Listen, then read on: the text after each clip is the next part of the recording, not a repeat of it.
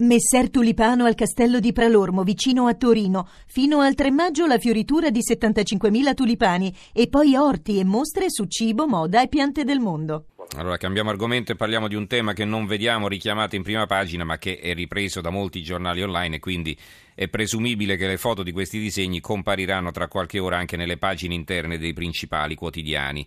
Eh, sto parlando dei disegni dei bambini nigeriani eh, vittime di Boko Haram, bambini che con l'aiuto di psicologi dell'UNICEF eh, tentano di liberarsi da questo orrore che hanno come imprigionato dentro di loro. Allora ne parliamo con Andrea Iacomini, portavoce dell'UNICEF. Buonasera Iacomini.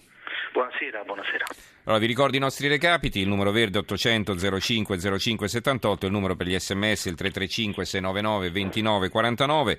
Eh, inquadro rapidamente la situazione, stiamo parlando della parte nord della Nigeria eh, dove i terroristi islamici controllano un'area eh, grande come la Sicilia e la Sardegna messe assieme, un territorio dove hanno imposto la Sharia, la legge islamica, e dove saccheggiano i villaggi, distruggono le chiese, uccidono senza motivo e chiunque gli si pari davanti. Una violenza che ricorda tragicamente quella del Ruanda, anche se lì era di origine etnica e qui invece religiosa, però il risultato diciamo è lo stesso. E, e chi ce la fa riusci- scappa oltre confine in Niger e in Chad dove incomincia però la durissima vita da profughi. Allora eh, in Chad e in Niger stanno intervenendo tra gli altri eh, proprio eh, gli uomini dell'UNICEF. Iacomino. Sì, diciamo che c'è stato un movimento di popolazione dal 2014, sono 150.000 persone, la metà, lo voglio ribadire, sono sempre donne e bambini che arrivano nei nostri campi, in queste zone, intorno all'isola del lago Chad, nelle zone di Bosso e di Ifa, proprio perché fuggono dalla Nigeria. Noi abbiamo diciamo, un programma eh, proprio costituito da, da, moltissimi assistenti sociali che si occupano proprio del recupero psicologico di questi bimbi ed abbiamo fatto una cosa credo molto importante che facciamo peraltro anche in altri teatri, ahimè, eh, di, di, di, guerra, di emergenza e di violenza nel mondo, cioè diamo loro un foglio di carta, dei pastelli, delle penne e lasciamo che disegnino eh, qualcosa, qualsiasi cosa. Non sempre diciamo, eh, da questi disegni escono le cose così forti che abbiamo visto in queste ore, però diciamo, eh, per quanto riguarda il caso dei bambini in fuga da Boko Haram invece eh, questi disegni sono eloquenti. Sono, diciamo, ecco, non è facile descrivere per radio un disegno, però ci proviamo lo stesso. Allora, se... Beh no, si può dire perché basta dire, sfogliarli per vedere questi bimbi che raccontano di aver visto un padre a cui hanno tagliato la testa e c'è il disegno appunto proprio del, del, del, di questa testa mozzata, oppure un altro disegno in cui si vede per esempio del sangue eh, delle persone che fuggono, altre che, eh, persone che imbracciano fucili e, per, e, e con i genitori che si nascondono. Ecco, ci sono tante piccole storie di vita, tante cose che questi bimbi hanno visto con i propri occhi e che vengono riportate in disegno, in questi disegni. Una bambina addirittura eh, ha dichiarato nel commentare il suo disegno, eh, Abba che ha dieci anni, eh, dice siamo rimasti intrappolati cinque giorni prima di fuggire di notte mentre Boko Haram continuava a, a sparare. Ecco, questo per fare eh, un, un, esempio e si vedono appunto nel disegno, tanto per poterlo rappresentare meglio appunto i, queste, queste, persone che fuggono. Ecco. Quindi mm-hmm. devo dire che questo tipo di rappresentazioni poi ai nostri psicologi che assistono questi bambini, perché l'assistenza psicosociale in questi casi è fondamentale, naturalmente fanno sì che poi eh, questi bimbi eh, abbiano un percorso anche di attenzione maggiore rispetto ai tanti che arrivano in questi campi. Ecco, questa attenzione, no? immagino che, eh, certo adesso stiamo parlando di un fatto contingente, però sono situazioni che si ritrovano in tanti altri teatri di guerra, insomma, perché eh, i profughi eh, ce ne sono milioni, non migliaia, milioni in tutto il mondo. Eh, è, un, è un, lavoro eh, veramente sovrumano, no? quello non soltanto di dare assistenza eh, umanitaria, quindi dar da mangiare a queste persone, eh, ripararle dal freddo. Ci dobbiamo fermare, Iacomini, eh, mi scuso, ci risentiamo magari dopo l'una, dopo il GR eh, tra un paio di minuti? Va bene, Va bene, allora ci risentiamo Grazie, fra poco, poco. Eh, linea al giornale radio condotto da Giuseppe Lisi, ci risentiamo appunto per proseguire il nostro ragionamento su Boko Haram e sui bambini vittime di questi massacri. A tra poco.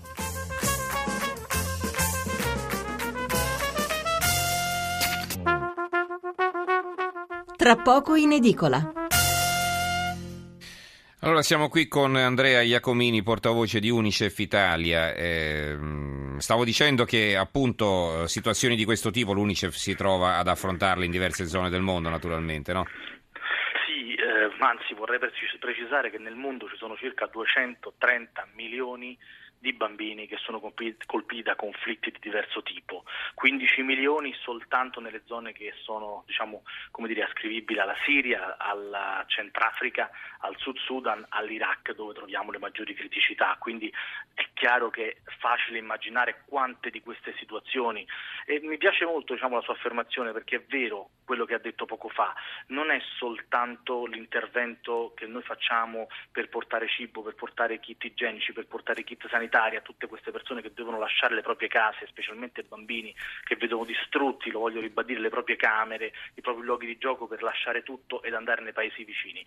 Ma è fondamentale la nostra azione di assistenza psicologica, cioè noi formiamo moltissime persone in loco ed anche appunto i nostri specialisti partecipano a questo tipo di attività che seguono proprio passo passo questi bambini. Io ricordo ancora quelli di Gaza che raccontavano ai nostri psicologi di sentire ancora il rumore dei vetri che si rompevano, di sentire il sibilo dei missili o degli aerei che passavano vicino alle loro finestre, oppure non parlavano proprio e lo rappresentavano nei disegni esattamente come facevano i bimbi di, di Boko Haram, oppure ecco quei bimbi che ho conosciuto e che ho visto poco tempo fa nei, villaggi, nei campi profughi in Giordania, in Iraq, eh, tutti i bambini che hanno delle storie eh, dentro e con i quali spesso è molto difficile parlare proprio perché i traumi sono così forti, sono così potenti e, e uso questa parola proprio per dire mm-hmm. quanto diciamo, un bambino con i suoi occhi eh, possa aver visto e vissuto, spesso perdono uno o due genitori, quindi insomma ecco, mm-hmm. tanto da appunto eh, rendere questo lavoro. Sì, smettono anche di parlare, di comunicare. Esatto, no? esatto, per questo, sì, per questo sì, diciamo, la, la, la, manualità del disegno può essere una delle prime forme di, per far uscire quello che hanno dentro, no? È fondamentale, diciamo che proprio dentro all'interno delle nostre attività quella proprio del disegno è una delle prime iniziative che vengono fatte quando questi bambini eh, diciamo, arrivano in, eh, ad abitare questi campi o questi luoghi insomma, dove vengono raccolti perché in fuga e noi subito li mettiamo a disegnare insomma, e questo uh-huh. diciamo, è un po' per capire che cosa è accaduto.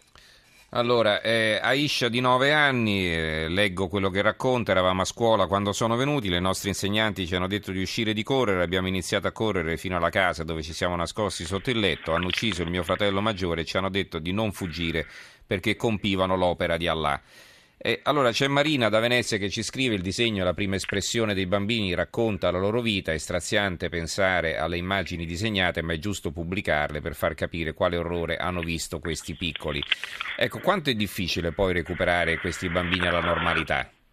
È un percorso molto lungo, è un percorso non facile, ma in questo entra un altro fattore di cui voglio parlare che è la scuola questi bambini per tornare alla normalità eh, noi cerchiamo di reinserirli in percorsi scolastici. Sembra complesso, ma lo facciamo, cioè noi consentiamo a questi bambini di recuperare la normalità proprio a partire dai banchi, li portiamo a studiare le materie che studiavano nei loro paesi, li facciamo fare i compiti di matematica e della loro lingua, eh, cerchiamo appunto un'interazione che non è soltanto appunto quella dell'assistenza psicologica, ma è anche quella proprio di andare a scuola per poter come dire, recuperare la normalità perduta. Quindi diciamo, accanto al disegno diciamo, il percorso di, di, di assistenza psicologica eh, trova nella scuola ancora una volta diciamo, un ruolo fondamentale. Queste scuole che poi se le si vede da vicino sono dei grandi capannoni spesso mm-hmm. o sono delle tende. Eh. Questo, eh, certo. uso il termine scuola. Non pensiamo alle scuole nostre. Certo. nostri figli, eh, mm-hmm. assolutamente. Iram da Milano ci scrive bambini similmente violentati psichicamente, ovvero le basi della prossima guerra purtroppo. Beh, c'è anche chi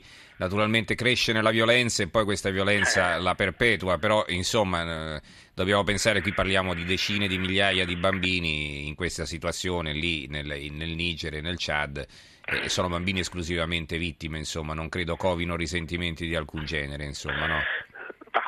Neanche diciamo, capiscono cosa è successo. Ecco. Esatto, sono situazioni molto diverse. Questi sono bambini appunto che fuggono con i propri genitori da tutte queste violenze a cui assistono.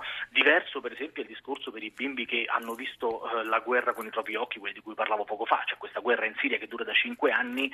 Lì abbiamo una generazione che noi abbiamo definito lost generation, perché è una generazione di fatto perduta, perché non vanno più a scuola ormai da, in due milioni e mezzo da, da, da due o tre anni e probabilmente all'interno di questa si sta, sta nascendo una generazione anche che cova probabilmente un odio molto forte rispetto a quello che hanno perduto. Questi altri, specie quando sono molto piccoli, fuggono da queste violenze, non dimentichiamo perché se ne è parlato forse neanche mai troppo, sia delle famose Bring Back Our Girls, queste ragazze che vengono eh, prese, rapite, molte di loro erano piccole, ma non dimentichiamo i 2000 i 2000 civili uccisi da Boko Haram per le strade proprio nei giorni di Charlie Hebdo, ecco lì purtroppo que- in quelle strade c'erano molti bambini, però ecco quelli che fuggono invece in Niger, quelli che fuggono in Chad sono dei bambini diciamo che in qualche modo eh, si sono salvati la vita. Sono anche fortunati sì nella loro disgrazia. Sì, nella loro disgrazia assolutamente sì. Allora, grazie ad Andrea Iacomini, portavoce di Unicef Italia. Grazie per essere stato con noi Iacomini, buonanotte. Grazie, buonanotte a tutti.